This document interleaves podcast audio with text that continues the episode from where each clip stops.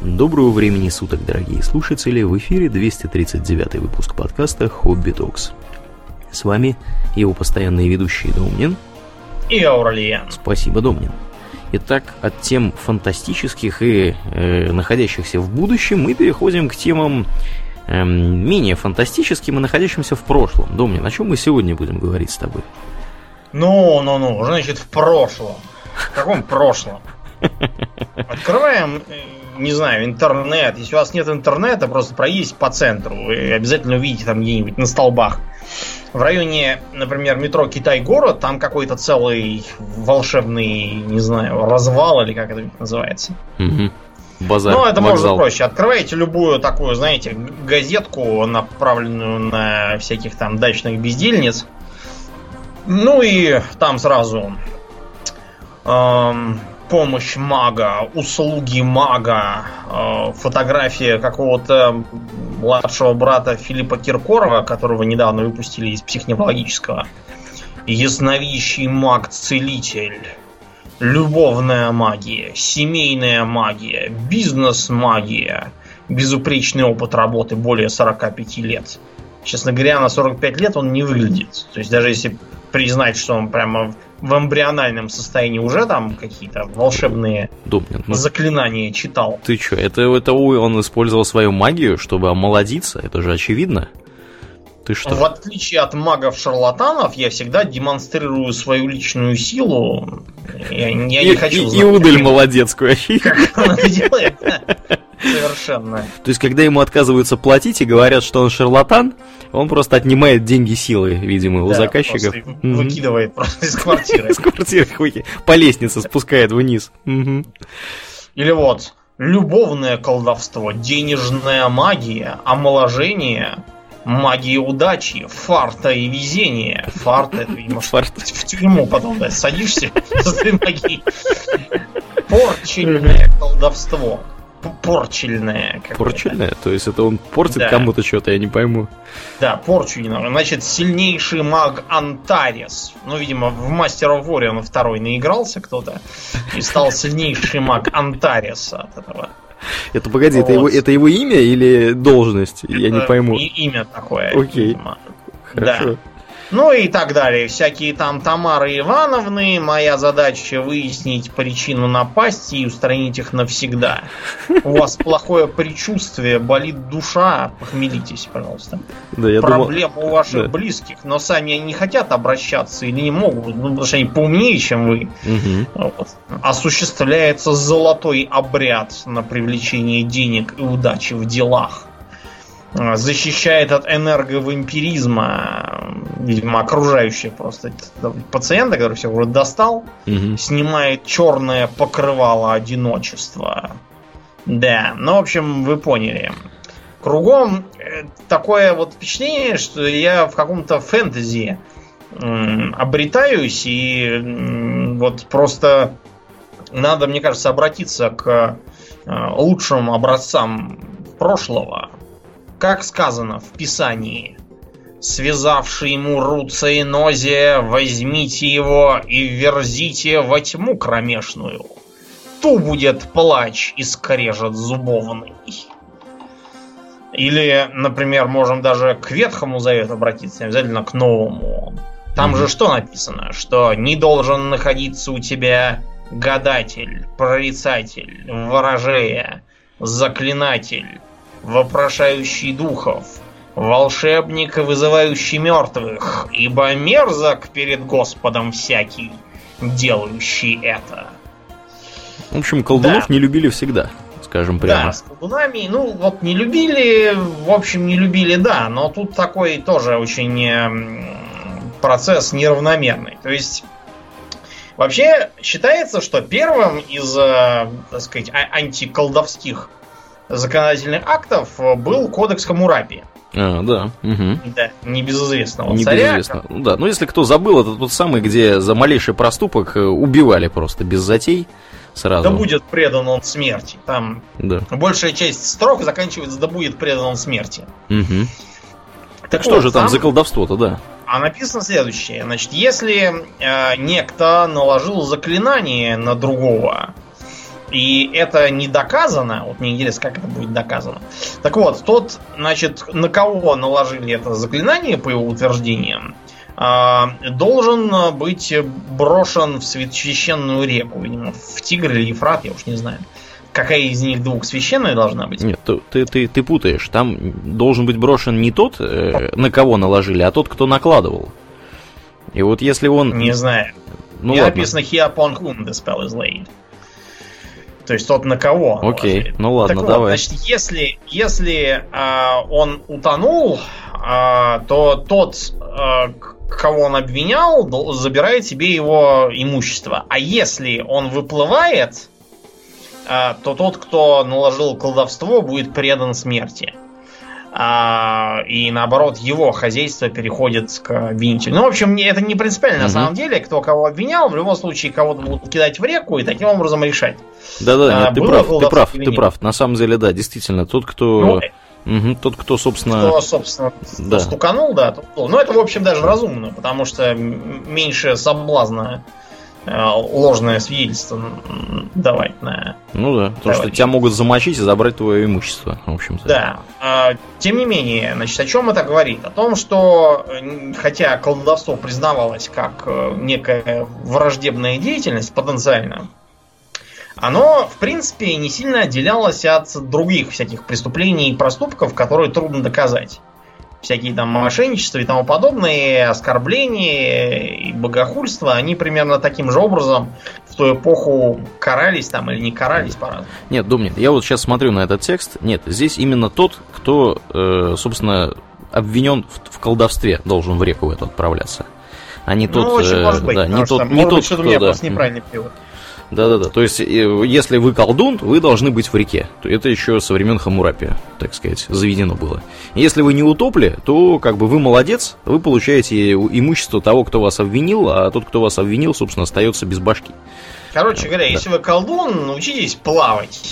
Беспроигрышный будет вам совет. Да, да. Если у вас там, я не знаю, водобоязнь или еще какие-то проблемы, может, здоровье слабое. Лучше не колдуйте. Поселитесь в пустыне и колдуйте там. Там, по крайней мере, слишком далеко вас будет тащить до реки, чтобы кого-то это сильно волновало. А потом с колдовством, как считается, наступил такой, знаете, прямо просвещенный век, типа античность, где все философствовали, а в колдовство не верили. На самом деле это ерунда. Э, в античном периоде э, просто э, не было как таковых статей законодательных, из-за того, что там просто все документировано достаточно четко. Вот, мы считаем, что как бы не было особых законов против колдовства. Но на самом деле э, там были самые разные э, способы противодействия всяким колдовским и около колдовским культам. Например, там было полным-полно разнообразных страшных богов. Загибаем пальцы. Геката, да? Угу. Богиня всяких страхов, ужасов и тому подобного. Типичный пример это э, Медея из сказания о баргонавтах, которая натуральная ведьма. И служителями культа Гекаты там разные случались неприятности в разные периоды. Потом такая вещь, как вакханалия, к примеру. А, в вакханалии, к примеру, в римское время специальным сенатским указом были, ну, не совсем запрещены, но э, де-факто запрещены. Там просто такие вводились ограничения, которые фактически превращали их в невозможную церемонию. А что такое вакханалия вообще? А что такое вакханалия, напомню нам. Значит, был такой Бахус, да, он же Вак, он же Дионис.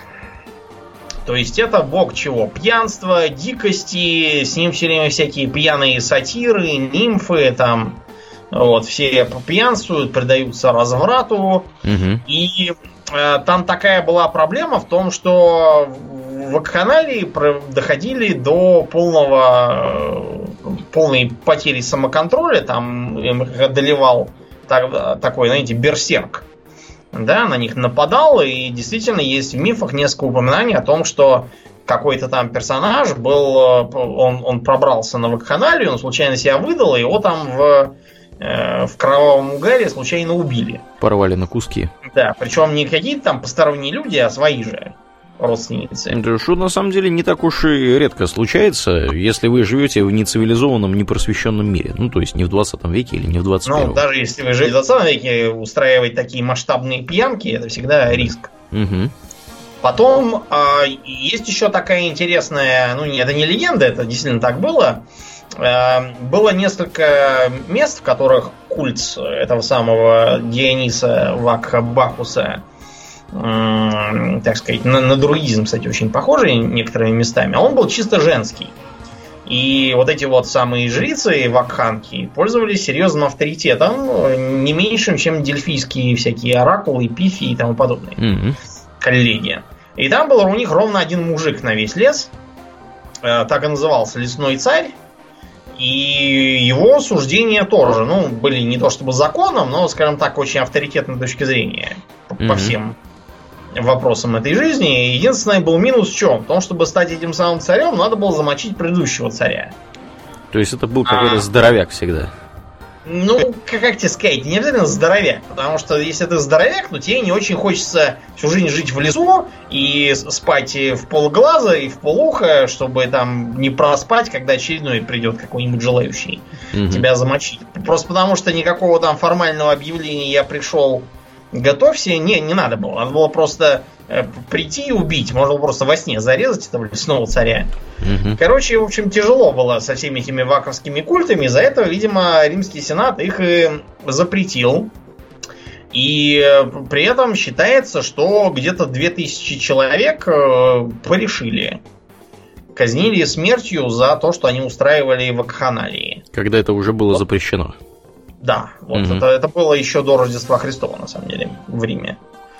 Какие безобразники. А, угу. Да, в Древнем Египте, кстати, тоже почти всю его историю, когда уже появилась организованная религия, со всякими там неавторизованными знахарями, гадателями и предсказателями, разговор был очень короткий. Просто потому, что м- тамошние гадания, предсказания, лечение и вообще там астрономия, короче, все, что как-то относится к науке, к религии и вообще там к обрядам, неважно к чему, все, что сложнее, чем мотыгой землю ковырять или мечом рубиться, угу, все находилось в видении разнообразных храмовых э, учреждений. Которые государственные, естественно. Да, которые были государственные, которые заодно еще были чиновниками государственными. Угу. Так что можете понять, что пиратское оказание знахарских услуг и прорицаний всяких, оно... Без лицензии. Угу да, оно воспринималось как государственная измена. И считается, что евреи именно там нахватались всякого на тему того, что ворожи не оставляй в живых. Это, между прочим, написано не где-то там, а в книге Исхода, 20, 22, по-моему, глава, 18 стих, если ничего не путаю. А исход это вот как раз, когда они в Египте были и лыжи оттуда смазывали. То есть, видимо, они в Египте этого и нахватались. А, а, от египтян же такое взаимопроникновение культур да. бывало. Неприязнь к ворожеям и колдунам. Да, да. Потом в, так сказать, развитую империю наступила сравнительная веротерпимость, потому что в Римской империи было огромное количество культов. Э, и Нитра был, и Кибела, и Штар, она же Астарта на, на греко-римский манер. И христианство он тоже пролезало постепенно. Откуда-то из Сирии при, пришло, по да. слухам. Угу. Да, да, да. Ну, в общем, поэтому получалось, что как-то странно преследовать за разные там обряды, потому что что для одних обряд, для других гадкое колдовство. В общем, поэтому было решено как-то так воздерживаться. Ну, империя, она на ту империя, чтобы там был плюрализм мнений и, э, в общем-то, всякое разнообразие. Как он, монголы, например, они тоже никого не наказывали за религию. Да, вот. да, было такое. Такое у них было. Угу. Так вот, а после того, как э, все это рухнуло и мы плавно покатились к средневековью, христианство возобладало в Европе. Угу. И казалось бы, вот тут-то и надо было начать мочить всяких там э, еретиков и ведьм и тому подобных. На самом деле, э, ранние христианские э, мыслители считали, что никакого колдовства быть не может. В принципе. Принципиально, да. То есть то, что э, всевозможные иллюзии того, что какие-то там люди утверждают, будто они летали на метле там или на баране на каком-нибудь по воздуху, и что к ним являлся дьявол с бараньей головой и предавался с ними разврату и всякому такому. Все это объявлялось, ну, э, в лучшем случае дьявольским наваждением, в котором, собственно, виноват дьявол, который просто так, таким образом э, смущает народ, который в этом Вводит виноват. в искушение его народ. Да, этот. таким Мгм. образом просто вводит в искушение и все такое. А сам народ как бы ни при чем. В худшем случае просто как какие-то пьяные бредни. И народное невежество, безумие, тупость, и суеверие и все такое. Да. Три розги там какие-нибудь, и как бы все. Да, ну или Идите. просто. То есть, на- например, сохранилось огромное количество свидетельств. К примеру, был такой вормский епископ Бурхард в начале XI века. Мне Жил он. нравится его имя. Мгм. Этот Бурхард написал так называемый декрет. Ну, там на самом деле это такое компендиум из кучи книг. Это было да, просто такое... Так было принято, вместо того, чтобы писать одну какую-то книгу, надо было писать компендиум, в котором каждая книга на какую-то конкретную тему. Мгм. Вот. И э, там, значит, было написано, значит, что ни в коем случае не может никакое волшебное зелье, чтобы вам там не рассказывали всякие колдуны и знахари, работать. И ничего-то хорошего от него нельзя ждать, ни плохого. Э, Нельзя верить, что кто-то кого-то опоил, и от этого у женщины случился аборт. Нельзя же верить в то, что опоили мужа, и от этого он, его постигло бессилие. Ну, то есть импотенция, видимо. Мгм. А, вот. Кроме того, сохранился, э, сохранилось еще э, более ранее интересное свидетельство э, епископа да, Леонского, архиепископ, епископ, вернее, Агабард из Леона. Э, Это было еще в 9 веке. Так вот, к нему просто привели скрученных каких-то крестьян, и заявили, что они, значит, летали по небу и вызвали град, э, дождь и по- побили посевы. И, в общем, Агабард написал достаточно тол- толстую книгу о том, какие идиоты у него в приходе живут в диацезе, вот, с, с какими странными людьми ему приходится иметь дело. Он там просто охрип доказывая, что град бывает сам по себе, никакого отношения ни к каким колдунам он не имеет, приказал всех освободить и ни в какие сказки больше не верить. Никогда. Вот. Кроме того, у нас э, был такой Серапион Владимирский в Так. 13 веке. А это что за персонаж? Вот такой был тоже, я так понимаю, то ли епископ, то ли еще кто, в общем, священнослужитель. Этот Владимире Серапион, да, во Владимире. Ну, вот он объявил, что никакие колдуны, никакой там падеж скота и, и не урожай вызывать не могут, потому что ни колдунов не бывает. Вообще. Да. А кто говорит иначе, бейте ему в морду. Да, то есть, э, э, действительно, это все была ересь натуральная. Те, кто занимался всем этим преследованием ведьм и колдунов, можно было очень здорово самим попасть э, на тот свет раньше времени. Например, э, Карл Великий, небезызвестный, Мгм. он еще до того, как короноваться императором, то есть это все было не сиюминутным решением, а последовательной политикой, он сразу объявил, что любой, кто будет убивать каких-то там якобы колдунов, сам отправится на казнь. Всех их казнить. То же самое его современники, например, вот был такой лангобардский король Ротор. Вот он э, не то, что там запретил преследовать колдунов, он запретил верить в колдунов. А еще он почему-то фокусировался на вампирах. И говорил, что вампиров тоже не бывает. Одолевали, видимо, вампиры уже Да, тогда его. Вот. Но, видимо, это Италия все-таки и так далее. Вот. Были там всякие э, какие-то оговорки. Например, вот был такой э, англосаксонский, я так подозреваю, король Этельстан. Э, Он э, в X веке издал закон, который бы говорил, что если кто-то э, действительно колдовством кого-то там убил, и это никак нельзя было бы отрицать, ну то есть были бы какие-то там доказательства, Мгм. вот, то да, за это можно казнить. Но если он скажет, нет, это не я, то надо проводить совершенно обычную практику, то есть испытания всякие, ну там, каленым железом и прочим. там всяких ботагов там влепить тому, кто донес, и, там, и, и тому, кто ответчик. Ну, типичная практика. Посмотрите, как гром, громче была. орать будет, да? Да, ну а что такое же? Например, а, когда мы говорим, что что-то подлинное. Угу. Ты знаешь, что такое длинники? Что такое? Длинники, длинники это палки такие, которыми лупят. Таким образом, есть подлинная правда. Это когда тебя палками бьют, и ты говоришь правду. Угу. Так вот, была такая поговорка: не скажешь подлинный, так скажешь подноготную.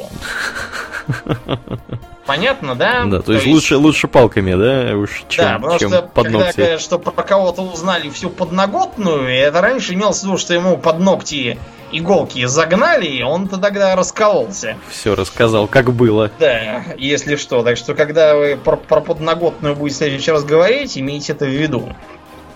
То есть в раннее средневековье, как это ни странно, несмотря на то, что, смотрите, темные века, грязь, там, полное невежество, все безграмотные, включая королей, и даже многие священнослужители ни черта сами не знают – вот, и самые анекдотические происходили случаи, типа того, что э, в ересь впадали абсолютно случайно. По, нез... по незнанию. Да, казалось, что где-то на территории Северной Франции пришлось перекрещивать целые области, потому что священнослужители там крестили не иномене падре et филли, а, а наоборот во имя Отца и Тщери и Святого Духа. Почему-то они решили, что у Бога должна быть дочь, а не сын. Просто потому что, видимо, потому. Что-то им взбрело в голову, они стали крестить. Это не потому, что была какая-то феминистическая ересь, потому что они просто не понимали по-латински ни черта. Что-то они погорячились. Наугад там все, да, рассуждали. Короче, да, тем не менее, несмотря на то, что такие были темные времена, а преследований ведьм нету и наблюдается похвальная просвещенность в смысле того, что никакого колдовства нет, вот, и никого за это нельзя не то, что там судить, и вообще даже верить в это нельзя. А как ты думаешь, почему это такой странный контраст? Ну, видимо, наследие все-таки античности еще какое-то сохранялось, когда в это не верили, скажем прямо. Скажем так, оно сохранялось просто немножко с другой стороны. А, наследие сохранялось как раз в том смысле, что в него верили вплоть до двоеверия. То есть, например, в той же Швеции, где ты сейчас обретаешься, mm-hmm. там еще там, в 12 веке можно было обнаружить у гражданина на шее не только крест, но и заодно и молоточек. Ну, правильно. Потому что, да, мало ли чего. Не крест выручит, так молоточек, не молоточек, так крест. Не крест, так какой-нибудь там, не знаю, дырявый камень на веревке. Чего-нибудь сработает, да. Спас бросок. Да. Вдруг тут, вдруг тут эти странные боги из из Средиземья не достают, да, из Средиземноморского региона. А Тор ну, наш, да. собственный, здесь работает, проверен веками. Вот. Кто-нибудь ну, да поможет. Вообще mm-hmm. всякие другие примеры двоеверия. Например, особенно характерно было для людей разных там особенных э, рисковых профессий, типа моряков. А, да. А, и, и, например, у нас вот где э, идол Перуна спихнули, если я не изменяю память, в Новгороде был такой забавный обычай, что все-таки город был завязан на морскую торговлю через реку.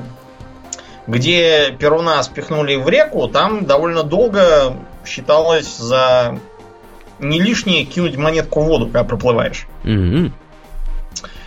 А постепенно этот Перун, который там где-то под водой давно уже сгнил, а, переквалифицировался в морского царя. Со всеми этими Садко и прочими. Да, и вообще вот это вот наследие предков э, крайне тяжело истреблялось. Мы уже упоминали, что как-то раз из Франции целую там коллегию духовенства вызвали на ковер в Рим и стали им доказывать, что они совершенно неправильно читают гимны, поют. Угу. И, и вообще, они говорят, ну, как мы поем гораздо красивее. Да, у них такое есть. Это совершенно явное наследие друидизма, которого он даже до сих пор во Франции совершенно не изжито. Если оно сейчас не изжито, то чего вы хотите от тех времен?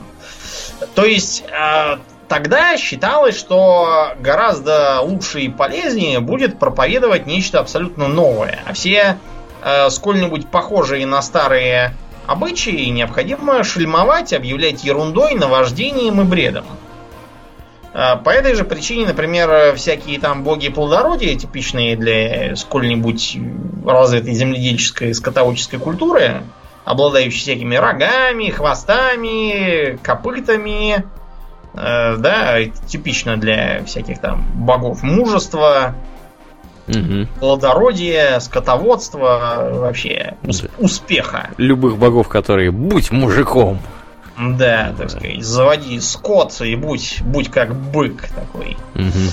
Все они немедленно перекочевали в образ дьявола, рогатого, там, всякого хвостатого, с копытами, с вилами. С вилами да, вилы, видимо, у Посейдона позаимствованы. Но мы уже упоминали, что вилла, на самом деле, довольно типичный символ вообще для, для самых разных богов, даже не имеющих никакого отношения к морю. Есть даже мнение, что сам все Посейдон изначально был не столько морским, сколько скорее прибрежным богом. Всяких там рыбаков со строгами и тому подобное. Угу. Ну да, на самом деле Марс поначалу был богом внезапно полей, скота, волков, собак и охоты. А в войну его уже сильно потом перевели, после того, как Арес подъехал со своим культом из Греции. И даже вот интересный момент, то что э, воинским богом Марс все равно не был. Он был богом полководческим и богом стратегическим. А вот воинским на уровне пехотинца богом был внезапно восточный Митра. Да. И митроизм распространялся именно с легионерами. А что, это, что это за Митра такой? Откуда он взялся? Ну, такой солнечный бог, такой молодой мужик с длинными волосами, вокруг головы сияние, делает странные жесты руками, одет в такое свободное одеяние. Угу. Короче, половина образа Христа именно оттуда и, а, и поперта. Ближневосточный такой бог, да. С характерным нимбом вокруг головы. Ну так вот, а, поэтому считалось, что всякие там ведьмы, эликсиры, знахари, все это, все это бред, который чем быстрее все забудут, тем лучше будет для всех нас. И поэтому все рассказы про то, что моя соседка вампирша и сосет там у меня кровь, они воспринимались примерно как сейчас рассказы про то, что моя соседка посылает мне атомные лучи в голову. Да. А ты экранируешь ее шапочкой из фольги. Да, вот взгляд был именно вот такой. А, единственное, о чем вот можно вспомнить, то что там периодически бывали всякие колдовские дела, но они всегда имели чисто такую вспомогательную роль при каком-то другом конфликте. То есть обычно колдовское обвинение подкидывалось какому-нибудь э, политическому противнику или еще чему-нибудь такому. То есть там это были не просто какие-то там крестьяне кого-то обвинили, а это закидывалось как отягчающее обстоятельство при каких-нибудь там разборках вассалов с королем или короля с вассалами, или там епископа с каким-нибудь бароном за приграничную деревню. Все внезапно оказывались колдунами, злодеями и так далее. Но это все шло так, чисто, чисто знаете, в стиле э, католицкий держит крест и постами мясо ест. Просто такой черный пиар скорее, а не настоящее обвинение. А как это ни странно, с развитием европейской цивилизации там, к, к веку где-то там 14 и к началу 15 угу. э, поперла именно э, такая, знаете, формальная демонология.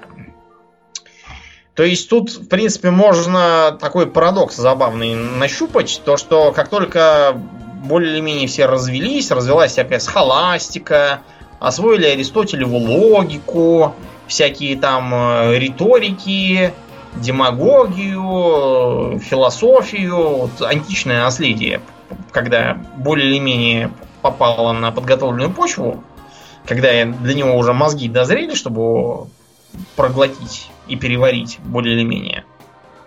Именно тогда и началось внезапное поднятие демонологии. А, в принципе, по меркам античности это было вполне нормальным делом, потому что для античного какого-нибудь там философа сидеть и рассуждать на тему того, какие боги за что отвечают, и чего любят, чего не любят, и каким мифам про них следует больше верить, чем другим, это было нормально. Но э, тут тоже совершенно другая пришла парадигма. Тут у нас есть кто? У нас есть Бог, который все благ, всемогущий, всеведущий, вообще вам абсолютное добро а, есть и зло какое-то, да, несмотря на то, что дьявол в изначальной, и, кстати, до сих пор являющейся каноном трактовки, это сила, что вечно хочет зла и вечно совершает благо. Что эта фраза значит, Аурелия? Ну, что ничего у него не выходит в конечном итоге, и все его усилия все равно э, сводятся к тому, что э, торжествует, так сказать, точка зрения ну, Господа. Да, то есть он на самом деле он просто такой челлендж создает для народа, чтобы народу не было слишком легко. Потому что у нас же есть свобода воли с точки зрения христианского угу. э, мировоззрения. Поэтому мы должны эту свободу воли доказывать делом, что мы не просто хорошие, потому что у нас, в общем-то, вариантов никаких других нету, да. а хорошие по своему сознательному выбору. А, то есть, таким образом, дьявол это личность абсолютно подчиненная Богу. Почитайте Ветхий Завет про, допустим, а, Иова, про то, что дьявол э, говорил Богу, что вот этот Иов тебе хвалит за то, что ты к нему хорошо относишься и наделил его там скотом, женами и детьми, а если у него это все отнять, он тебя проклянет. Бог говорит, ничего подобного, вот сам можешь попробовать. То есть он ему дает разрешение. Угу наделать всяких Карт неприятностей. Да. Иов, да. После того, как у Иова по-прежнему его вера непоколебима, Бог говорит, вот, видишь, видишь, и посрамленный дьявол, в общем, убирается. Да, похлопывает его по, по плечу и говорит, сынок, видишь, да, что? Как? Да. Далеко тебе еще до папки-то. Да. Примерно так. То есть дьявол такой, знаете, подчиненный такой э, СБшник, что ли, при гендиректоре такой, да, которому да. по должности положено всех проверять, там, подозревать, подставы да, всякие да. организовывать. Угу. Так вот, в э, развитой демонологии от этого начался постепенный отход. Потому что мало того, что там все эти демонологи от, от безделия стали перечислять кучу демонов, разбирать, кто из них за что отвечает. Мы на эту тему даже как-то раз рассказывали, поэтому не будем здесь углубляться. Но, в общем, из-за этого у них постепенно нарастали, так сказать, масштабы их воображаемой сатанинской реальности. И они, как, знаете, бывает, когда дурак выдумает сам какую-нибудь небылицу, сам же испугается. Вот примерно так случилось с демонологами, потому что в пылу угара они так здорово расписали дьявола, что у них получился чуть ли не могущественнее бога. Оказалось, что дьявол всемогущ, всесилен, вездесущ, э, всячески подбивает э, на грехи, э, подсовывает там всякие договоры, погубляет твои души. И, в общем, невозможно просто шагу уступить, чтобы уже не оказаться какой-нибудь там дьяволовой заманухи угу. и не рискнуть своей бессмертной душой на ровном месте. А, дальше началась такая, знаете, своего рода цепная реакция. Когда люди очень много про какую-нибудь ерунду рассуждают, у них начинается на этой почве а, такая убежденность в том, что раз эту ерунду все обсуждают, значит она действительно истинная. Вот, и все это начинает э, по нарастающей в геометрической прогрессии развиваться. Это не является исключительной чертой средних веков. Можно, например, на всякие там э, пирамиды, вот эти вот криптовалюты сейчас. Да, да, биткоины, да, народ всякие, покупает. Да, ну или, или вот, если вам угодно, более приближенный к обсуждаемой эпохе момент, тюльпанная лихорадка. Угу. В начале нового времени в Голландии началась какая-то странная мода на тюльпаны. И все стали за бешеные деньги вести тюльпановые луковицы. А через некоторое время все стали торговать уже бумагами, дающими право на покупку луковицы, которая еще только поставляется.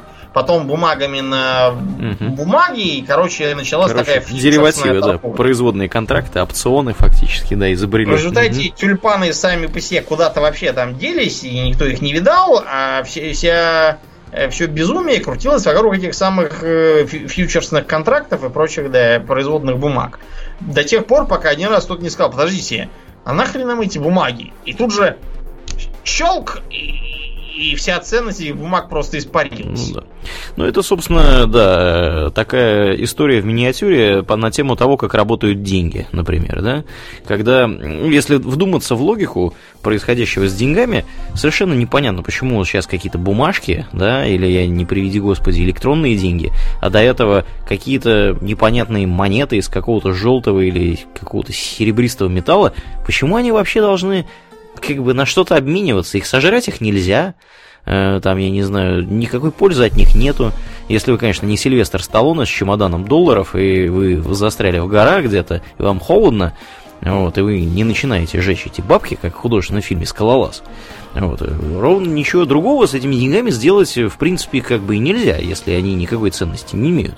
И все почему-то стремятся эти деньги заполучить, все в этом уверены, то есть вся система денежного оборота, она держится на доверии.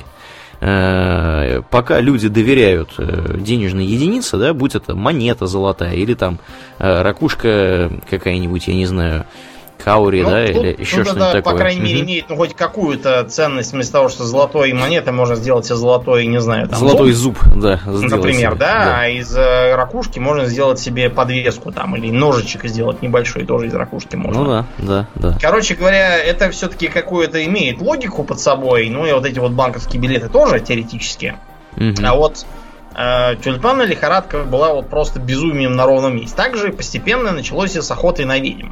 А почему именно началось, э, вот помимо того, что накопилась критическая масса демонологических исследований, которые, опять же, как это ни парадоксально, провоцировались нарастающей ученостью среднего... Горе от ума, э, короче, хочешь сказать, у них да, там было. горе от ума такое, да, вышло. Э, потому что наука тогда, напоминаем, была несколько не такой, как это принято сейчас рассуждать. То есть она строилась на отталкивании от предыдущих образцов.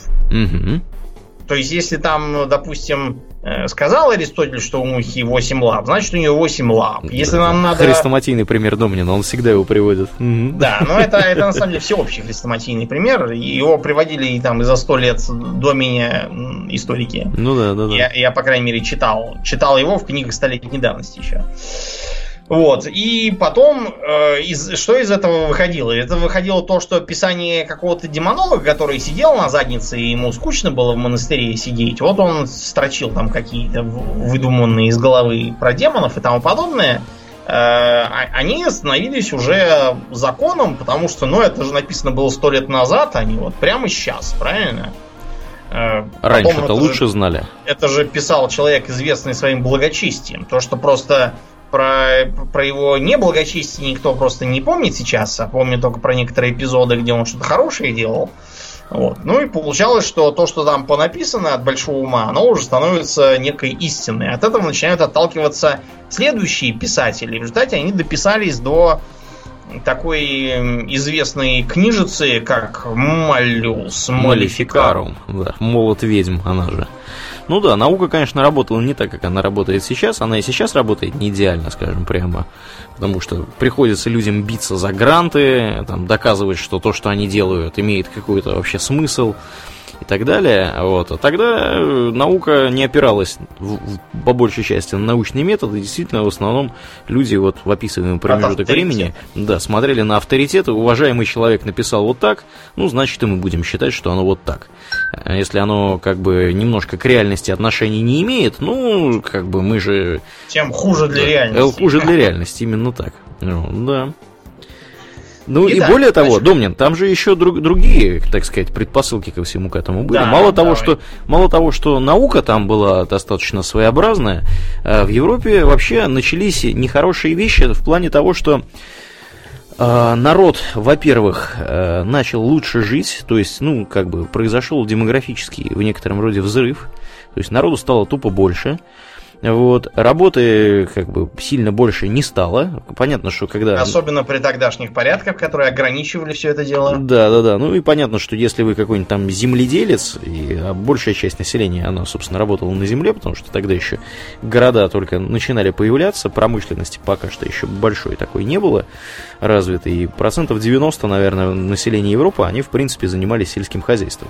Понятно, что как только у вас наступает э, такой момент, когда людей становится больше, чем может прокормить ваш участок, вот, э, начинаются всяческие волнения, вот, э, публика недовольна, всяческие брожения начинаются в обществе, которые выливаются в нехорошие восстания, ереси и прочие вещи. Ну и плюс еще не будем забывать, что примерно к этому времени изобрели средства массовой информации. Да, то, то есть, есть печатный станок. Именно так, да изобрели. Вот, собственно, вот, вот эти вот предпосылки, да, они, так сказать, дальше и начали играть красками. Э, собственно, к чему мы и переходим, наверное, да, Домнин? К самому ну, да. сочному э, да. куску нашего подкаста. Значит, угу. э, напоминаю, что это все-таки конец 15-го, начало 16 века, да. Ну и вообще весь 16 век на самом деле был таким одним большим ведовским процессом, если так посмотреть. Значит, а, почему так? Мы уже вам рассказывали, что в начале 15 века была в Европе серьезная заварушка на тему гуситов и гуситской ереси. Да, не так давно мы про них говорили. Угу. Да, и вообще, к этому времени Европа уже накопила такую критическую массу э, крестовых походов и целых войн против еретических движений. Мы некоторые даже из них упоминали, некоторые не упоминали, как, например, катаров. Угу которые на юге Франции создали де-факто такую параллельную церковную систему, в которой включался в том числе и Тулузский граф. Прекрасно, да. Так они же и к нам приходили с крестовыми походами-то, я так понимаю, ну, правда? Да, они приходили вообще ко всем, кто плохо лежал, но да. тут это именно были походы на то, чтобы восстановить конституционный порядок и угу. все такое. Вернуть в лоно церкви. Да. В лоно церкви, да, и, и главным образом их деньги тоже, ну и заодно все там пограбить. Да, и народ поубивать немножко. Поубивать, да, чтобы дури из них повыбить. Потому что, напоминаем, э, несмотря на поражение гуситского движения, католическая церковь от этого ничем не улучшилась и э, пребывала в все том же самом разврате, ужасе и э, святокупстве и прочих делах. Выводов не сделала церковь. Да, выводов она никаких не сделала. В разных там местах вспыхивали разные движения, типа вот как во Флоренции был такой Джалралама Савонарола который внезапно выступил против гуманистической культуры, вот, призвал там всех сжигать э, всякие картины, статуи и прочее, и всем, всем поститься, молиться. Вот, потом он, правда, стал еще говорить, что Папа Римский, который как раз тогда был небезызвестный Борджия, тоже не очень хороший, так что его очень быстро взяли и повесили. И Папа Римский даже прислал похвалу своим верным флорентийцам за то, что извели такого смутьяна. И грехи, общем, может быть, даже отпустил некоторым. Да, да. Бесплатно. Общем, везде были всякие проблемы, голод, войны бесконечные, зайчатки национальных государств начинались, это вся большая кровь угу. неизбежная. Потом местами начинался переход власти от служилой ариста... от, извините, родовой аристократии к служилой, это тоже ни разу в жизни не было на этой планете, чтобы там не убили много кого. Всевозможные э, эпидемии черной смерти на тот же примерно период приходятся, разные другие там угу. глады и моры. В общем, было от чего тронуться умом и во всем видеть демонов, дьяволов, надвигающиеся Э, в общем, апокалипсис. Света, да, То есть, представьте вот, что люди жили в таком, знаете, в Warhammer е в постоянном. Ну, они, mm. они, по сути, почти практически да. в Warhammer е и жили.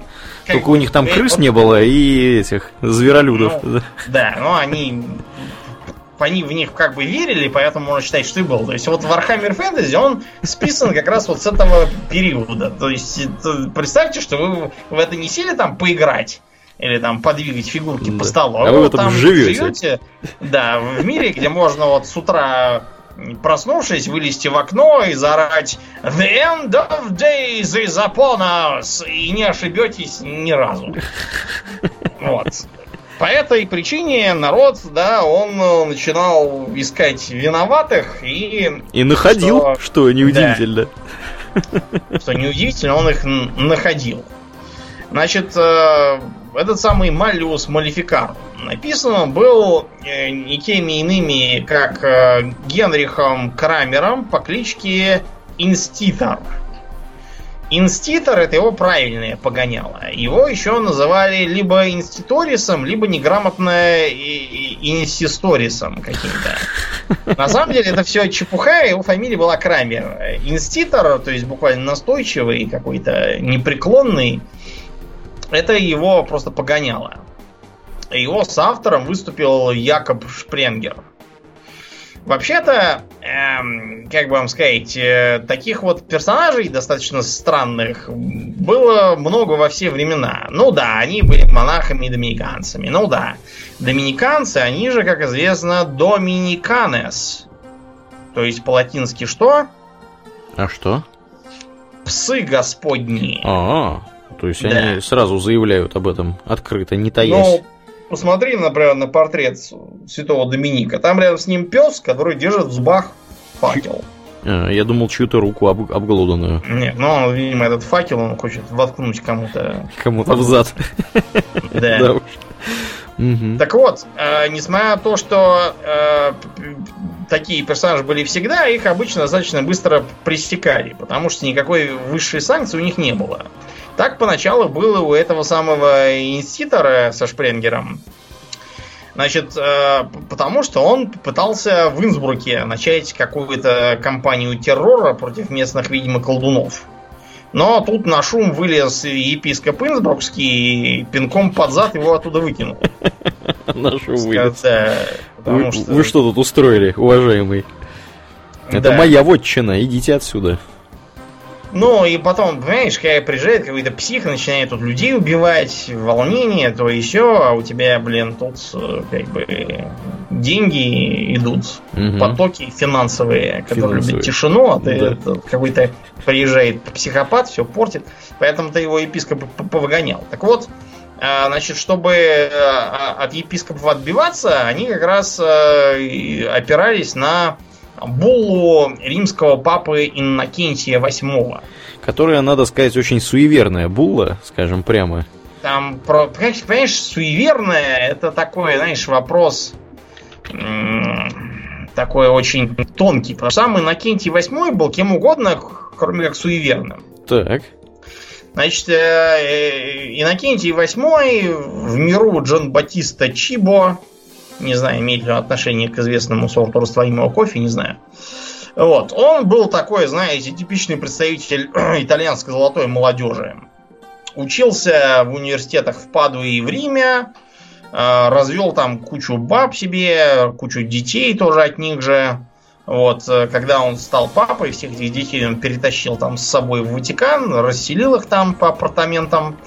Вот, так что э, его потом называли, что он, что он, конечно, папа, но не только римский. Это такая была веселая шутка той поры. Подкалывали его. Да, да, он как бы отец не только в смысле духовный отец. Да. Вот. А так он был вот типичным папой эпохи Ренессанса. То есть э, много бабок, э, много политики, э, все эти его внебрачные дети пристраивались э, выгодно в разные лучшие дома Италии.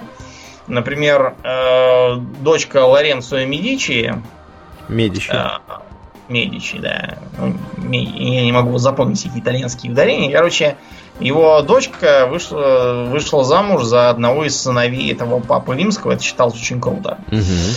Вот, так что, да, там у него был такой союз с этими самыми Медичи флорентийскими.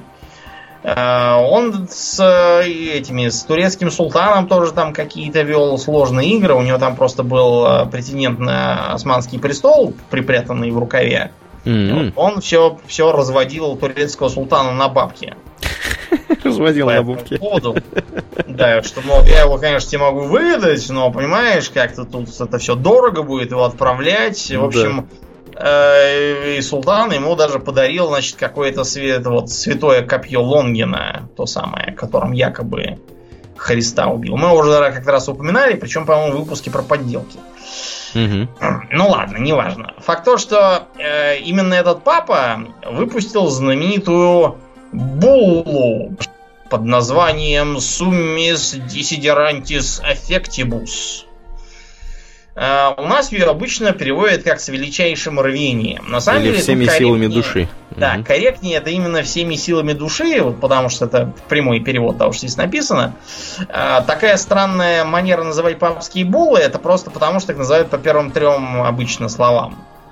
Их не нумеруют, потому что их стараются составлять э, так, чтобы вступление было каким-нибудь таким знаковым. Так вот, там написано следующее, что э, в некоторых частях Германии очень многие лица обоего пола пренебрегли собственным спасением и, отвратившись от католической веры, впали в плотский грех с демонами, инкубами и суккубами, и своим колдовством, чарованиями, заклинаниями и другими ужасными, суеверными и порочными и преступными деяниями причиняют женщинам преждевременные роды, насылают порчу на приплод животных, хлебные злаки, виноград на лозах и плоды на деревьях, равно как портят мужчин, женщин, домашних и других животных, и что они по наущению врага рода человеческого дерзают совершать еще бесчисленное множество всякого рода несказанных злодейств и преступлений. Но мы устраним с пути все помехи, которые могут каким-либо образом препятствовать исполнению обязанностей инквизиторов, и дабы зараза еретического нечестия и других подобного рода преступлений не отравила своим ядом невинных людей, мы намерены, как того требует наш долг и как к тому побуждает нас древность поверия, применить соответствующие средства. Зловеще звучит. Какие там средства, да. Средства, да. Средства простые, известные средства. Да. да, ну и вот на волне вот этих вот самых поощрительных дел был опубликован Маллюс Малификарум, то есть молот ведьм. Но э, из-за того, что это как так называемое сложное существительное, это следует понимать как молот как бы по башке ведьм. Да. А, молот против ведьм там или как-то так. А, потому что, кстати, малификар вообще не означает ведьма никакая, это означает злодей буквально. Зло, злодеятель какой-то. Да, зато по-немецки он называется Хексенхаммер. То есть, да, то есть ведьмовской ну, молот. Да, да. Хексон там можно зарубиться, видимо. Хексон это ведьма по-немецки. Да, да. Хексон действительно ведьма. В единственном числе ведьма это Хекса. Хекса. Да, из-за этого, кстати, небезызвестный пан Сапек, он считал, что вариант Witcher, конечно, тоже хороший при переводе его знаменитого Ведьмака. Но вообще он подумывал взять что-то такое вот псевдонемецкое, типа Хексер. Хексер. Да, то есть как бы Хекса как ведьма с немецкого, но при этом с э, R явным мужским э, английским суффиксом. Угу, ну да. Но, в общем, да, к нему, к нему все равно никто не прислушивался, это просто такой курьез интересный. Так вот, э, э, действительно, еще один, кстати, парадоксальное свидетельство того, что, как назло, именно с пришествием прогресса поперло вот это вот мракобесие. Молот ведьм такой, так известен именно потому, что он возник в эпоху книгопечатания. Его распечатали. Да, его да, распечатали там на принтере. Вот, и поэтому его могли все, кто умел читать на здоровье и опираться на него в своих дальнейших, э, видимо, преследованиях. Какие, значит, вопросы поднимает эта книга, потому что она на самом деле разбита именно не на главы, а на кучу вопросов. Вот. Вопросов тут 35 штук, по-моему. Ивана как? То есть это FAQ, да? Чего? Да, такое? это такой, да, действительно такое FAQ по, по тому, как надо мочить ведьм. Так. Например, э, могут ли быть порождены люди инкубами и суккубами? Короче говоря, эти два сумасшедших приводят э, все рассуждение к тому, что инкубы и суккубы делают следующим образом. Значит, сперва инкуб значит, возлегает, вернее, извините, суккуб возлегает с мужчиной и принимает его семя. А потом, значит, это семя внутри себя тащит к какой-нибудь женщине, превращается в инкуба, и значит это семя в женщину э, такое, знаете, экстракорпоральное оплодотворение. Что-то как-то сложно это все. Зачем они это делают? А зачем нужно было рассуждать, сколько ангелов может поместиться на острие иглы? В общем, у людей было много свободного времени. Да, Ты к этому ведешь, да? Они, да, сидели. Вот. Ну и разные другие интересные вопросы. Например, всегда ли демон инкуб посещает ведьму с излиянием семени? Вот вопрос, действительно. Вопрос, вопрос, вопросов, фактически. Да. Да. Или, например, такой тоже как бы интересный вопрос, как средство врачевания для обуреваемых чрезвычайной любовью или чрезвычайной ненавистью из-за колдования. Там в основном, и, там просто такой, знаете, очень путанный язык, который какой-то, знаете, закольцованной логикой идет. Поэтому не очень понятно, что там, что предлагается, кроме того, чтобы поститься, молиться и все такое. Следующая часть, э, как бы это такой уголовно-процессуальный кодекс. Например, Э, о содержании обвиняемой под стражей и о том, как следует арестовывать ее.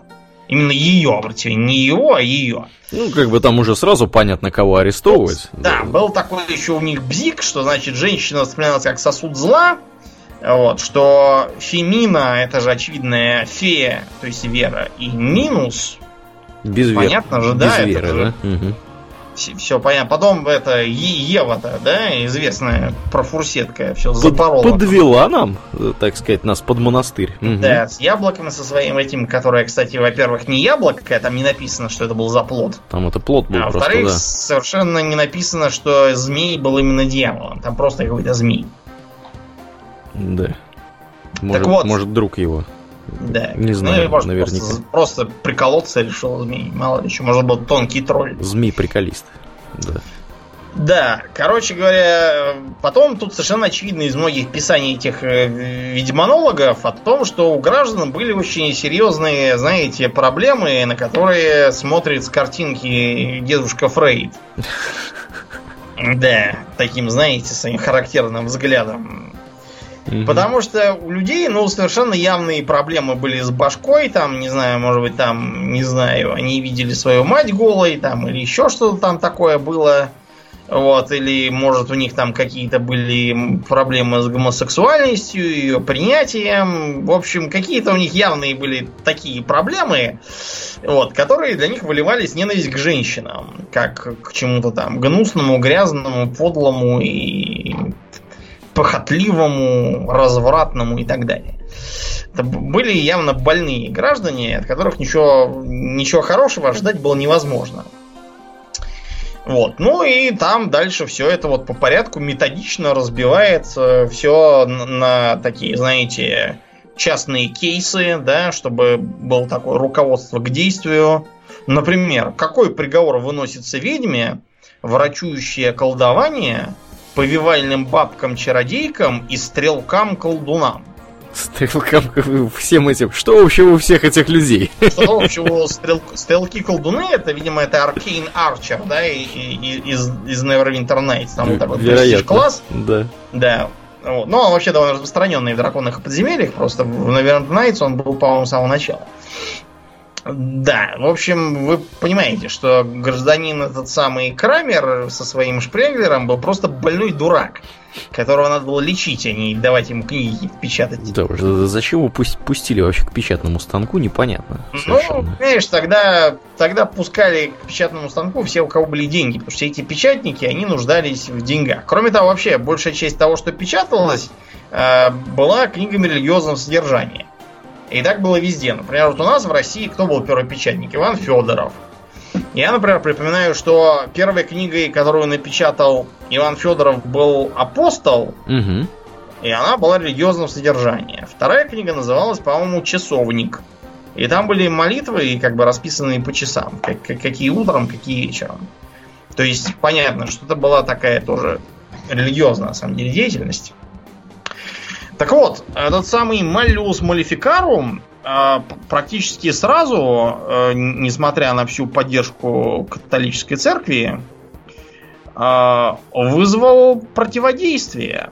Причем противодействие не каких-нибудь там, не знаю, гуманистов, может быть, там, или антиклерикалов, вот, или, или кого-то там такого, такого, знаете, оппозиционного, такого Мгм. прогрессивного. Нет, э, внезапно этот самый Маллиус Малификарум вызвал самое горячее противодействие со стороны Испанской Инквизиции, которая практически сразу объявила эту самую книгу полной ерундой и предостерегала против ее использования. Уа-уа-уа. Да, более того, именно Испанская Инквизиция, про- примерно в тот же период, когда там все эти были сожжения, а, а, они как бы а, провели такое, знаете, я не знаю, как это сказать, э, слушание, что ли, я не знаю. Секретное. Короче говоря, Или да. не очень. Мгм. нет, ну, слушание провели, где было доказано, вот прямо как сейчас защищают диссертации, Мгм. там защищалось следующее положение, что никакого колдовства не бывает. Вот, что дьяволы и демоны никаких чудес творить не могут, что люди с их помощью тоже ничего творить не могут, и что это все просто бред собачий. И все. И было признано, что так и есть. Вот и так сюрприз. в Испании по этой причине, да, с ведьмами как-то вот не задалось. Да. То есть, видите, что, как, как ни странно, получается, что такое прогрессивное изобретение, как печатный станок, э, послужило распространению ведьмовской истерии по Германии, Мгм. а Испания, которая как бы считается за гнусную, там, мракобесную инквизиторскую, она, наоборот, осталась в полной стороне. Ну, тут надо сказать следующее. Испанская инквизиция, а, и португальская, имела совершенно конкретные задачи. Вот обратите внимание, что э, если вы почитаете любую статью по инквизиции, обнаружите, что она делилась э, на папскую, то есть такую общую, а также на испанскую и португальскую, то есть какую-то отдельную, совершенно национальную инквизицию. Мгм. Я думаю, это подсказывает вам, что это все неспроста такая, такая разница. Потому что кто был для испанской инквизиции главными врагами-то, в отличие от этих ведьмовских придумок? Ну, очевидно, какие-нибудь мусульмане заезжие. Ну да, то есть это был кто? Это был э, э, коварный мавр Мгм. и алчный жид. А, ну да, да, и эти тоже, да. И, да, в большом количестве пребывали. Они там кто-то перекрестился и все время был под подозрением, что он только для виду перекрестился. И всячески там вылавливали. Э, Самым, наверное, популярным враньем в Испании того периода, вплоть до, наверное, 18 века, была, э, было утверждение, что твоя семья из древних христиан. То есть из, э, так сказать, изначального римско-вестготского христианского населения, Мгм. До, Да, до пришествия Мавров, да, в каком-то да, они из в восьмом начале перекрестившихся века. мавров, Мгм. да. Посмотрите, пожалуйста, на типичного испанца и скажите, верите ли вы в это утверждение? Да, да. На голубом глазу, скажите нам. Мне кажется, да, что это какое-то сомнительное очень утверждение. Судя по их внешнему виду, не очень-то они похожи на Вестготов и прочее, м, прочих древних христиан, как-то они совершенно других людей напоминают. И да, у них там были всякие шуточки про то, что такой-то Дон там все про себя рассказывает, а на самом-то деле его дедушка, бьюсь об заклад, в рот не брал свинины. Да, Это было очень смешно. да. Поэтому, Или да, кушал мацу, инквизиция- да, как вариант. и, и вообще, надо сказать, что инквизиция, вот как, э, как э, католическая организация, то есть вот это вот самое, то, что сейчас называется конгрегация доктрины и веры у них, и достаточно маленькое, честно говоря, сыграло э, значение, это, имело значение в ведьминских процессах. Потому что, а, напоминаем, главный, так сказать, э, период охоты на ведьм это был э, 16 век, Мгм. вот. Ну и там начало 17 где-то. И при этом главное рвение там проявляли, проявляли вовсе не католики, а как раз отколовшиеся от них протестанты. Да, у, эти вообще были звери. Мочили всех без разбору. Протестанты. А чё ж они такие кровожадные-то были, Домнин? Ну, смотри, тут сыграла роль, во-первых, то, что э, протестанты э, в своей борьбе с католиками, они очень сильно упирали на то, что на самом деле все католики это там колдуны, еретики, видимо, и так далее. С другой стороны, католики тоже там все это про еретиков и прочее рассуждали. А надо вам сказать, что практически любое обвинение в ереси, начиная с высокого средневековья, э, автоматом включало в себя поклонение сатане, колдовство и тому подобное.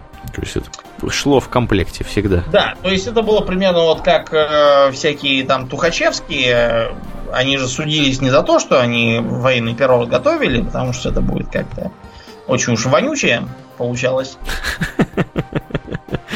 Говорит, Так что э, все Тухачевские внезапно оказывались э, немецкими там или британскими шпионами. Мгм.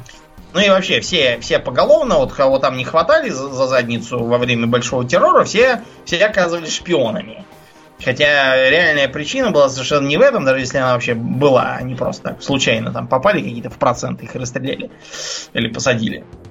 Вот примерно так же выходило и здесь. То есть практически все, кто попадал под э, прицел еретических расследований, те же тамплиеры, Тамплиеров же обвиняли не в том, что они бабок надавали взаймы королю Франции и пытаются обратно их требовать, сволочи.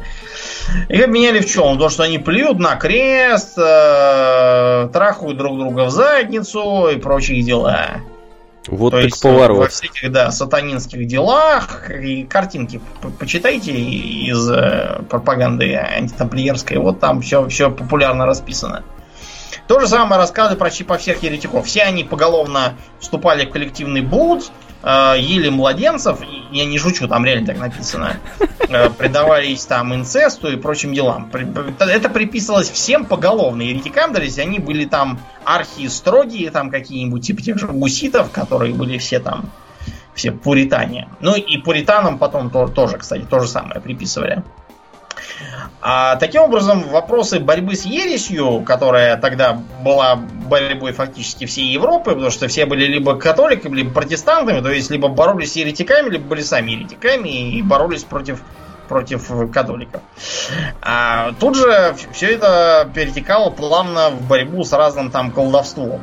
Потому что ясно же, что гнусные протестанты не из кондачка это все выдумали, да, все это им дьявол нашептал через свои ведьмовские Мгм. всякие родения. А католики, соответственно, тоже такие злые. Это не, неспроста, не вчера стали. а Это потому, что там дьявольские секты внедрены и дергают за ниточки. И на самом-то деле Папа Римский это антихрист. Ну, вы поняли, В да? общем, Раздел- война всех со всеми, короче. Да, по этой, этой причине все, все, вот примерно как в холодную войну, да, по- поскольку все везде по обе стороны океана клеили плакаты, что, мол, там не болтай, Мгм. keep mom cham, вот, и так далее. Поищите для смеха американские пла- плакаты, типа там «Болтун находка для шпиона», посмеетесь. Они их нарисовали даже, по-моему, больше, чем наши. То есть, э, получалось, например, то же самое. То есть, все вокруг видели шпионов, негодяев, злодеев, приписывали им собственные больные фантазии, и таким образом получались такие э, цепные реакции, как, например, в городе Трире. Значит, э, Трир считается в Европе таким знаковым процессом, Мгм. а, который вот показывает себе весь этот маразм. Значит, началось все с того, что в конце 16 века там э, архиепископом был назначен некий Йохан фон Шёненберг. Значит, Шёненберг, с одной стороны, был э, фанатик католический. То есть он, например, был большой любитель ордена иезуитов. О, И построил он там в Трире коллегию, кстати. Ну, Трир это все-таки богатый город, скажем прямо. Ну, понимаешь, иезуитов многие иерархи ненавидели. А вот он, вот он считал, привечал, что... привечал их. Да, если кто-то вдруг э, слабо себе представляет, что такое Трир, Трир это был один из, э, собственно, одно из мест, где сидел Курфюрст Священной Римской империи. Один из скольки там, семи, потом восьми, потом, по-моему, девяти. Вот. И это как бы был очень серьезный такой э, э, религиозный центр, наравне с Ты Кёльном. как бы и забыл вот какой момент. Этот самый Курфюрст был кто? Архиепископ и был, да, собственно. собственно, архиепископ и был. То есть это был один из семи человек, который выбирал императора Священной Римской империи на минуточку. Да, то есть это был очень могучий такой функционер. Да. И вот этот функционер, помимо того, что привечал иезуитов, он решил также, так сказать, восславить свое епископство тем, что он э, подавит грешников, еретиков и прочих. Мгм. Значит, он, значит, истребил сперва всех протестантов, какие там попались, потом взялся за алчных жидов, тоже их всех поубил. То Ну, а поскольку ген- геноцидом больше занимался фактически Да. человек. Поскольку больше как бы никаких э, явно злодейских групп не было, пришлось эти группы выискивать. И это вот как раз были ведьмы, потому что э, это как бы на протестантах и евреях можно по, ним понять, что они именно протестанты евреи. Ведьмы-то это фиг знает кто и чего. Ведьма она ли или, или нет? Да, так что началось, началось такое, что, эм, э, в общем, такая начался такой маховик репрессий, как у нас говорилось, Мгм. про 12 век. То есть, например, эм, э, в в итоге в Кутузке, э, причем там многие со смертельным исходом оказались, не просто там какие-то бабки старые, да, типичные мишень антиведовских компаний, а, например, эм, судья, два бургомистра, несколько членов совета, несколько помощников судей, э, каноники э, церквей коллегиата, приходские священники, сельские священники, все, все оказались в Кутузке. При этом э, считается, что было сожжено 368 человек. Ничего себе. Из, да, из всей округи.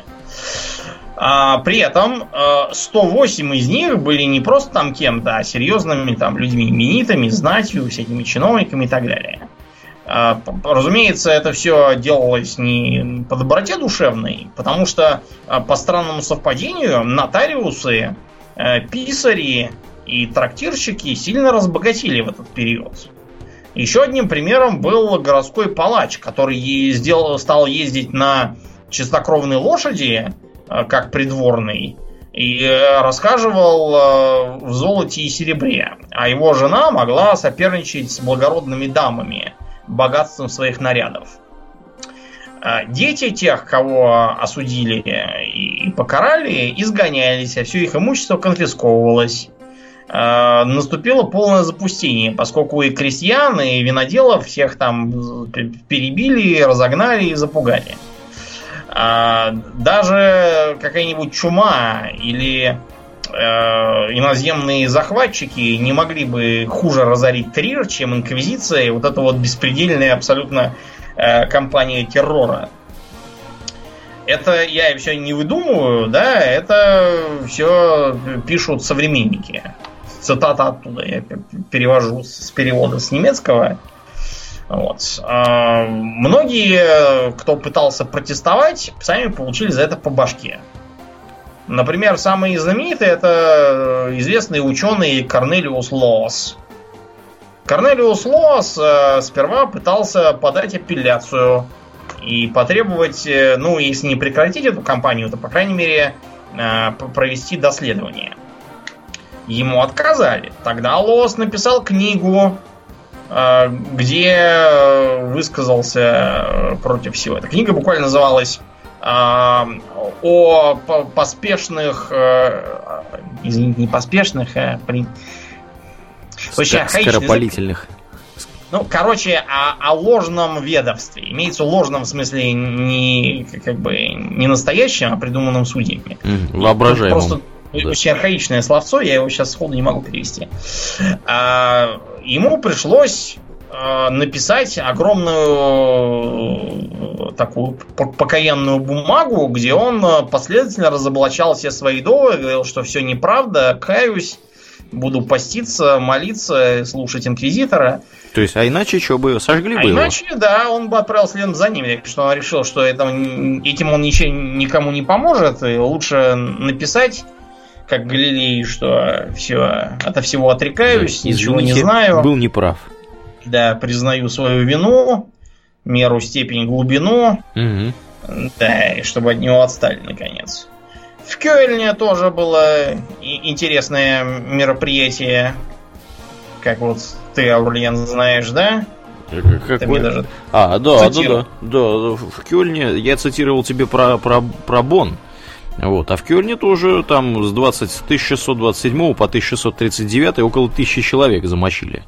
Вот, э, как бы, сами понимаете, население городов тогда исчислялось далеко не миллионами, вот, а десятками тысяч человек всего лишь, я так полагаю. Угу. Вот, то есть это чудовищный цифр. Да, это, это каждого там, я не знаю, 20-го, наверное, схватили и замочили без затей. Вот. А вот в Боне, например, вот такая была картина. Вот священник из Альфтера в письме графу Вернеру Фольсалем, э, Фольса, фон Салему, извините, э, пишет, Кажется, вовлечено полгорода. Профессора, студенты, пасторы, каноники, викарии и монахи уже арестованы и сожжены.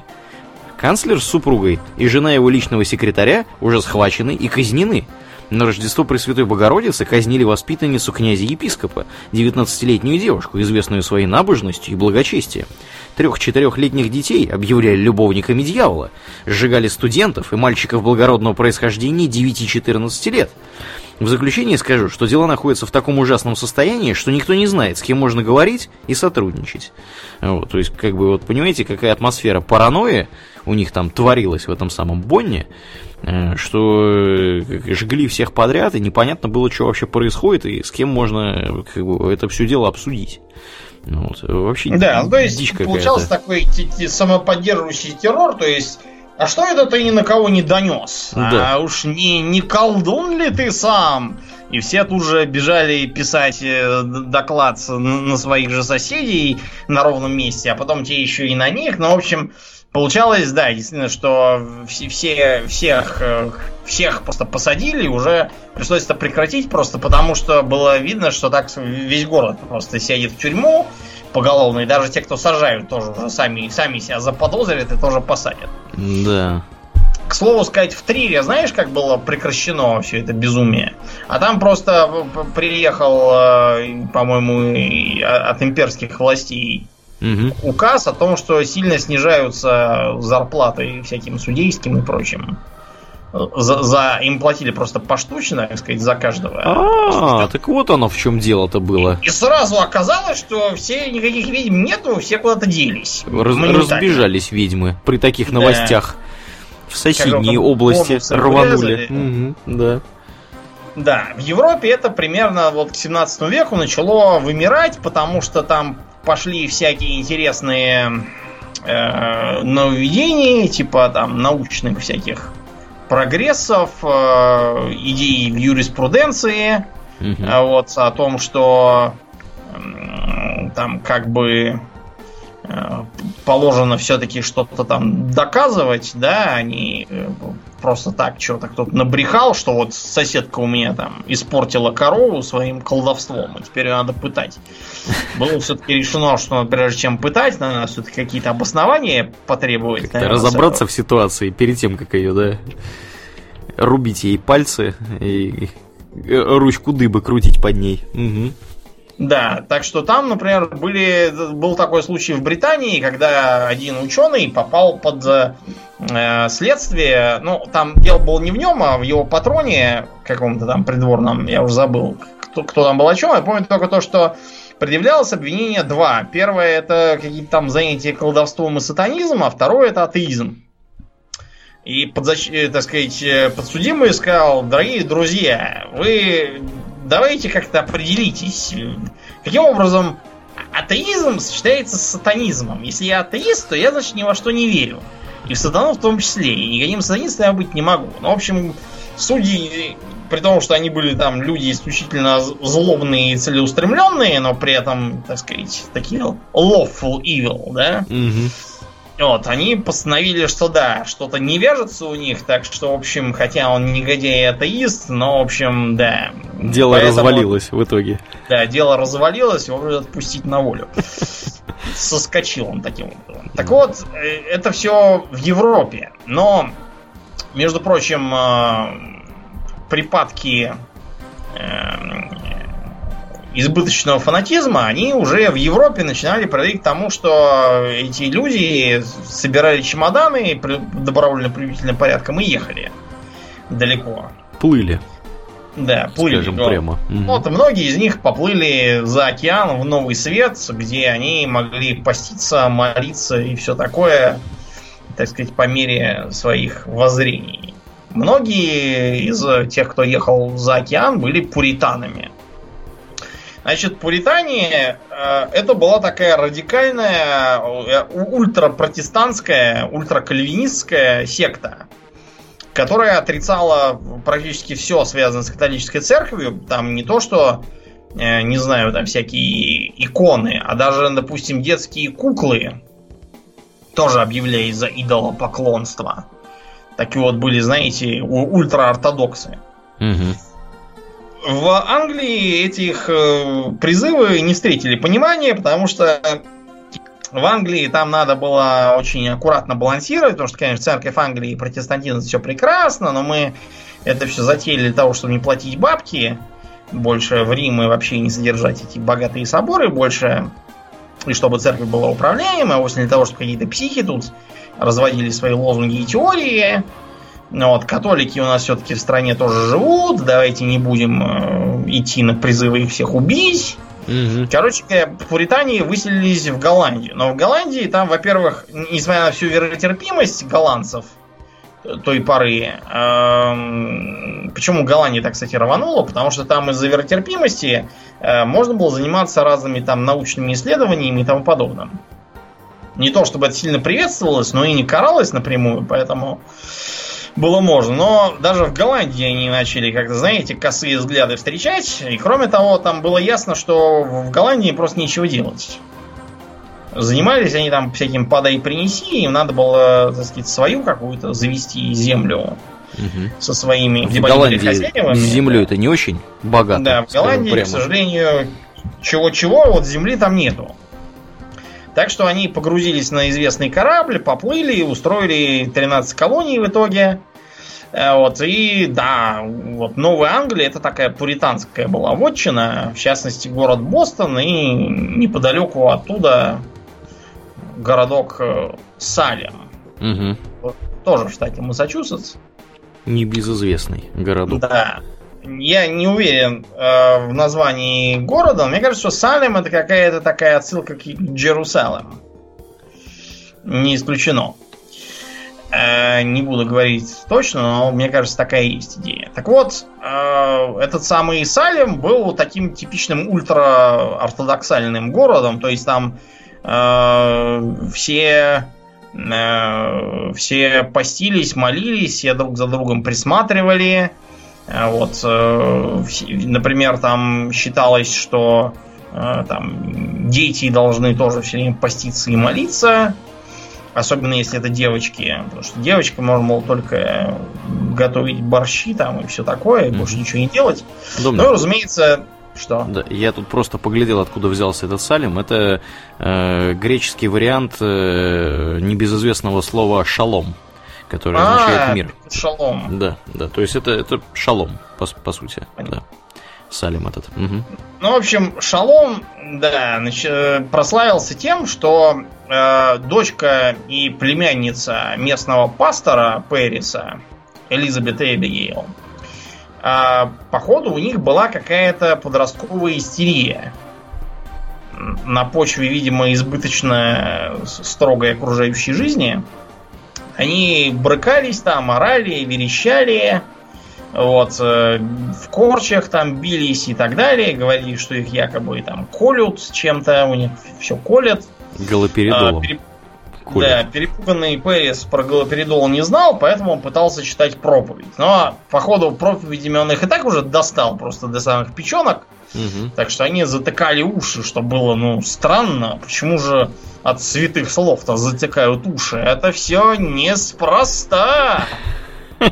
Вызвали местного врача, доктора Грикса. А, то есть они врача, Грикс... врача позвали все-таки, да? Ну, там, понимаешь, врач был точно такой же, как и все, да? Там, врачи той поры, они отличались от других тем, что знали два слова по латыни. Угу. А так толку от них было никакого. В общем, врач, разумеется, поставил диагноз демоническая одержимость. Потому что этот врач читал книжку какого-то священника Коттона Мейзера, бостонского. Замечательные проявления, относящиеся к ведовству и одержимости. Ну, в общем, вы поняли, какой это был врач. Самая лучшая книга для врача про ведовство и одержимости. Да, да. Что Очень медицинская. Да, так вот, в этой книге он вычитал похожий случай. А, какая-то ирландка, прачка, была обвинена в колдовском воздействии на детей хозяина и повешена. Ну, видимо, дети хозяина стали материться и пить виски. Э, понятно, какое там от ирландской прачки может быть влияние. Да уж. Да. Так что, значит, эту идею с ведьмой озвучили девочкам. Девочка говорит, да, точно, ведьма. Вот, значит, э, у вас рабыня, значит, у нас есть Титуба. Кто это такая Титуба не написано, то есть явно, что она не англичанка, она была то ли негритянка, то ли, может быть, индианка. Ну, в общем, факт то, что какая-то чурка не английская, это уже, угу. уже понятно. Звоночек уже, да.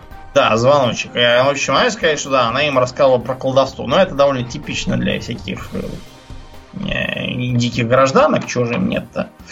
Значит, э, постепенно список подозреваемых ширился. Там в основном были всякие социально асоциальные персонажи. Например, помимо этой самой нацменки и титубы, там была еще нищенка Сара Гуд и какая-то э, больная, одинокая вдова по фамилии Осборн, которая еще и судилась там за землю. А надо вам сказать, что в тот период, в середине 17 века, в Новой Англии судебные тяжбы были делом совершенно типичным. То есть, примерно как в 90-е годы в дачных кооперативах это было. Все судились за какой-то там полметра, угу. вызывали землемера, все что-то перемеривали и так далее.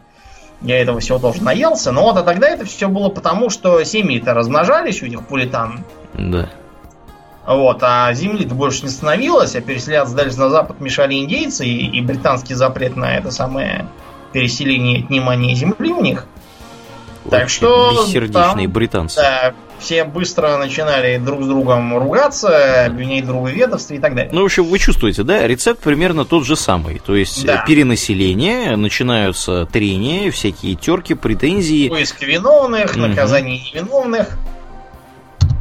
Да, да. А кроме Награждение того, непричастных. Сказать, что угу. Если в Британии середины 17 века на таких процессах должен был присутствовать какой-то квалифицированный судья и какой, какой-никакой защитник, которые должны были все-таки это сводить к действующему законодательству, то в городе Салем, где-то у черта на рогах, ничего подобного никто даже и помыслить не мог. Поэтому там все решалось, знаете, судом присяжных, которое больше напоминало такое, знаете, формализованное линчевание. Вот. Кроме того, э, тут, значит, к э, нищенке этой самой Сари Гуд подъехала ее дочка. Потому что дочке было 4 года, она хотела быть с мамой. А как быть с мамой, если она сидит в кутузке? Тоже сидит в кутузку? я тоже ведьма, да, и тебя тоже посадят в кутузку. И тут все такие, вот, видите, устами младенца истинно глаголят. Скорее, Воистину да. ведьма, она. Да, начинаем, да, всех колоть. Э, все сдают своих соседей, там, с, с кем были какие-то терки и так далее. Причем э, тут на этом моменте начало, начали уже попадаться не всякие там социальные элементы, а вполне себе социальные. Вот. Э, поймали Элизабет Проктор, ее мужа Джона Проктора. Вот. Бывшего священника приходского пожилого Джорджа Берроуза тоже забрали. Вот. Э, постепенно, в общем... А, кстати, приехал этот самый из Бостона автор этой книжонки, Коттон Мейзер. Вот. Э, и стал все это, потирая руки, развивать в свете своих теорий. Вот, всяких. В общем, все, эм, все это кончилось э, тем, что в итоге а, в тюрьме оказалось 150 человек в крошечном городке. 37 человек был осужден, 19 из них было казнено путем повешения. Двое, например, вдова Осборн, которая уже была больная и наладно дышала, умерли в тюрьме. Один, э, значит, там была пытка над э, мужиком по, по имени Жиль Кари. Пытка выглядела следующим образом. Значит, на нее кладут доски, на доски начинают валуны накладывать. Ну, а, чтобы да. он раскололся, да. А он решил, значит, следующее. Если он расколется, то а, все его дети тоже будут выселяться, а если его задавит насмерть, это значит что? Что он колдун.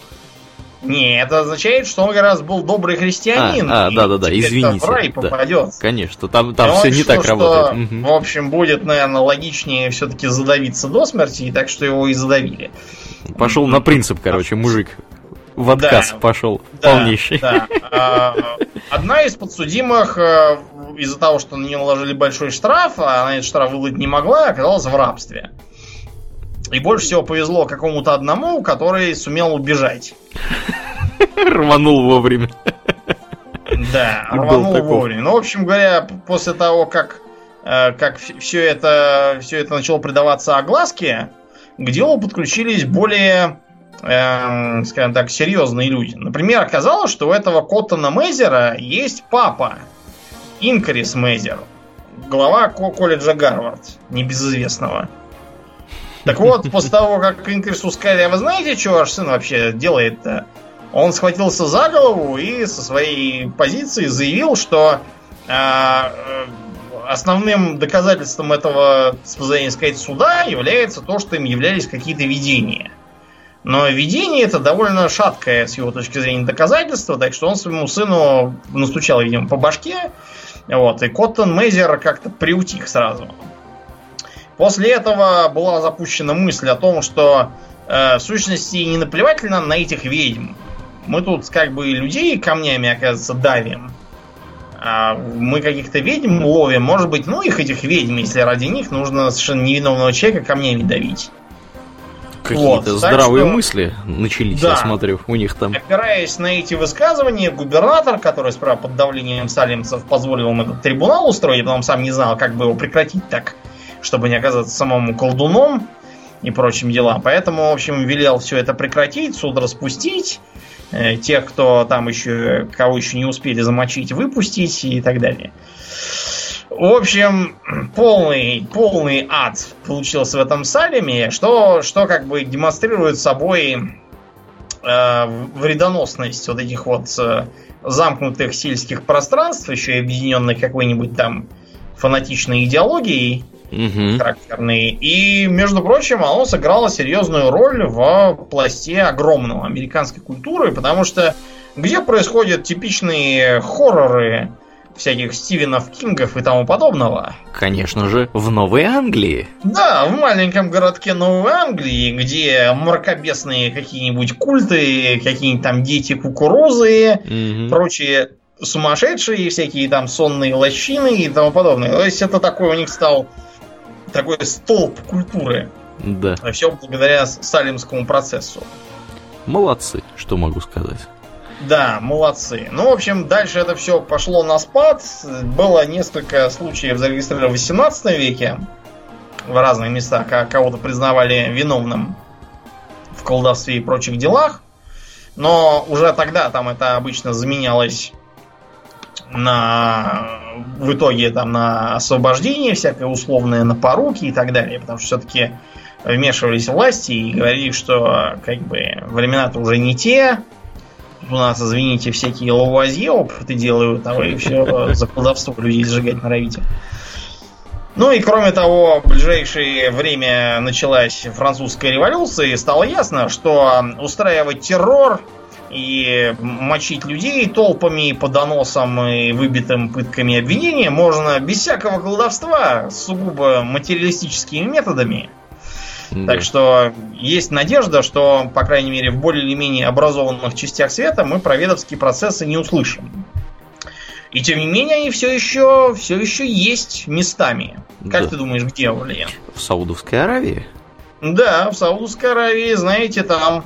Э, и пусть вас, кстати, не заботит то, что вы не в Саудовской Аравии колдуете, потому что один вот там был телеведущий, который все там, типа, знаете, как битвы экстрасенсов и прочие. Угу. Какие-то, то ли в Ливане, то ли где он там был. Короче, он поехал в хадж в Мекку, а там его взяли под белые руки. Говорят, это же колдун да. известный. В телевизоре это выступал и воду заряжал. Смотрите на него. Да, и его чуть было голову не крыши. Ну, в общем, в итоге, видимо, Ливан там стал всей, всеми силами его вытаскивать. И, короче говоря, а для Ливана просто, понимаете, это проблема такая, что там же такой хрупкий парламентский баланс. Вот, если это э, случилась бы такая казнь, тут же какие радикалы завопили. Вот, видите, как ваххабиты, а правительство молчит, долой! И тому, знаете, там гражданская война еще раз начнется, в третий уже раз никому это было не надо, поэтому они там как-то из нее вписались, и Саудовский Верховный суд в итоге сказал, что а вот, конечно, воду-то он заряжал, но, в общем, доказать, что кого-то конкретного этой водой отравило, в итоге не представляется возможным. Поэтому, увы, ах, придется его отпустить домой вместе с головой. Да. В целом. Целости и сохранности, да. Ну да. что, и отпустили ну, его в итоге? Да, да, в итоге его отпустили, он буквально вот выскочил там чуть ли не, не из пасти, так сказать, у шайтана. Да. Повезло ему. А да, вот это, э, конечно, многим да. другим бывает не везет. Мы недавно упоминали случай, как какой-то мужик шел в Нигерии и вел козла. Да, почему-то, был такой. Почему-то окружающим взбрело в башку, что это он, значит, кого-то превратил в козла и ведет его за собой. И они его избили до полусмерти и требовали превратить козла обратно. А он, когда очнулся, сказал, что ему вообще в голову не могло прийти, что кто-то будет настолько глупым. Да mm-hmm. Вот, вот, да, такое бывает с глупыми людьми, поэтому Это, держитесь. конечно, Атас. Да, с этими, да. с этими колдунами, из тех, кто, из теми, кто колдунов ловит, конечно, да, да. Ну, а что делать? Люди-то они как бы меняются, но не сильно. Ты, ты в курсе, кстати, что, что Джим Керри-то все? В смысле? Все. Он, он из Фейсбука ушел. Не может быть. Как Знаешь же так? Почему? почему? Ну, потому что он э, убоялся убоялся за душу свою демократическую. Угу. Убоялся соблазнов, соблазнов э, и влияния дьявольского, которое русские хакеры через Facebook продвигают. А, да, вообще что-то такое припоминаю. И чтобы я. спастись, да, ушел он в отшелье от Фейсбука дьявольского. Да, и сидит теперь во в Снэпчате благочестивым да. какому-нибудь, я не знаю, и переписывается там со своими друзьями, наверняка. По-моему, по-моему, это вот примерно такой же идиотизм, как салимские процессы. Какой Facebook? Какой, блин, какие хакеры? Как, какую, блин, демократию может подорвать этот Facebook, если в нем всех банят? Я сегодня читал уже другие новости. Они были на предмет того, что русские хакеры, оказывается, не просто не фейковые новости публиковали, а они, наоборот, как бы форсили, форсили правдивые новости, да. То есть они где-то находили новости, которые правдивые, но не те. Да, но не те, понимаешь? Не те новости. Не те, какие надо новости, да. надо было их, какие новости. Их проталкивали, вот прям везде их упоминали, и поэтому, значит, американская демократия оказалась в такой большой опасности. Вот понимаешь, как бывает в жизни. Ну, а что ты хочешь? Да. Вон, ты слышал, что в Голландии-то министр чего? А чего в Голландии? Министр? А ми- выгнали министра, ну, то есть он сам выгнался, потому что он-то просто 10 лет всем говорил, что лично слышал, как тиран там наш хохотал и, и клацал зубами окровавленными. А теперь ему просто его в министр иностранных дел произвели, ему надо было ехать сюда к нам. Вот, а, а мы сказали, что ничего подобного не было, его там вообще просто он не присутствовал, ничего такого не слыхал. Да. И он, в общем, заплакал и сказал, что да, так и было, ему пожали руку и отправили в отставку. Да, да, ну что, ну ладно, зато признался, что могу сказать. Ну, в общем, да, мог я признался, а не вот не как все эти. Короче говоря, мы говорим о чем? О том, что э, никакого отношения к так называемому средневековому мракобесию охоты на ведьм на самом деле не имели. Они имели отношение к совершенно современным и извечным, так сказать, особенностям человеческой психики, то есть склонностям к массовым истериям, угу. поискам виновных, к э, такому вот фантазийным представлениям о окружающем мире, э, к совершенно некритичному принятию на веру мнения большинства, или даже не большинства, а просто горластого меньшинства. Ну да, да. Вот это, кстати, важно, потому что именно отсутствие критического мышления у большей части публики приводит к очень неприятным последствиям. Э, мы вот, когда будем говорить про всяческие психологические эксперименты, в том числе те, которые пытались воспроизвести условия в нацистской Германии, где, как известно, люди вообще, в принципе, достаточно рациональные, э, вдруг внезапно начинали бросаться, так сказать, и кидать э, изиги, вот, и, значит, на, на свастику э, смотреть с любовью и пониманием. Ну, погуглите картинки, где толпа совершенно обычных людей, никакие там не, да. не эсэсовцы, да, а какие-то просто тетки угу. какие-то с детьми стоят, и все, все коллективно зигуют, причем да, с радостными да, лицами. Да. Это, к сожалению, вот именно последствия того, что люди не мыслят критически. И людей в такое состояние загнать очень несложно, как показывает, в общем-то, да. последние сколько? 6 или 7, да даже больше столетий э, нашей истории, которую, естественно, никто особо не вникает, и поэтому потом большие сюрпризы у всех возникают. А как же это так? А вот что же это можно, ну, значит, Где людей... были наши глаза? Да, куда же мы смотрели? Это неужели так вот можно? А, а да, вот, вот так вот можно, да, да. Бывает такое. Угу. Ну что, и на этой оптимистической Да. ноте давай плавно в после шоу переходить. Пессимистической, на мой взгляд. Да, пессимистической ноте, да. А, Нет, ну у нас есть оптимистическая нота. На самом деле мы в прошлый раз с тобой рассказали, что можно получить в виде плюшек, э, если занести дону Патреона. Да, да. Вот. И к нам повалил народ. Народ прямо вот повалил валом. И, в общем-то, у нас подписчиков никогда за неделю столько не набиралось, как в этот раз. Вот, мы напоминаем, поэтому, дорогие друзья, что у нас есть Дон Патреона, которому можно занести немного денег и начать слушать наше после шоу. А если занести ему чуть больше денег, можно и экстру слушать в день выпуска, а не через 4 недели. Вот. Кроме того, тем, кто заносит, э, возможно получить доступ к голосованиям и непосредственно влиять на тему следующего выпуска.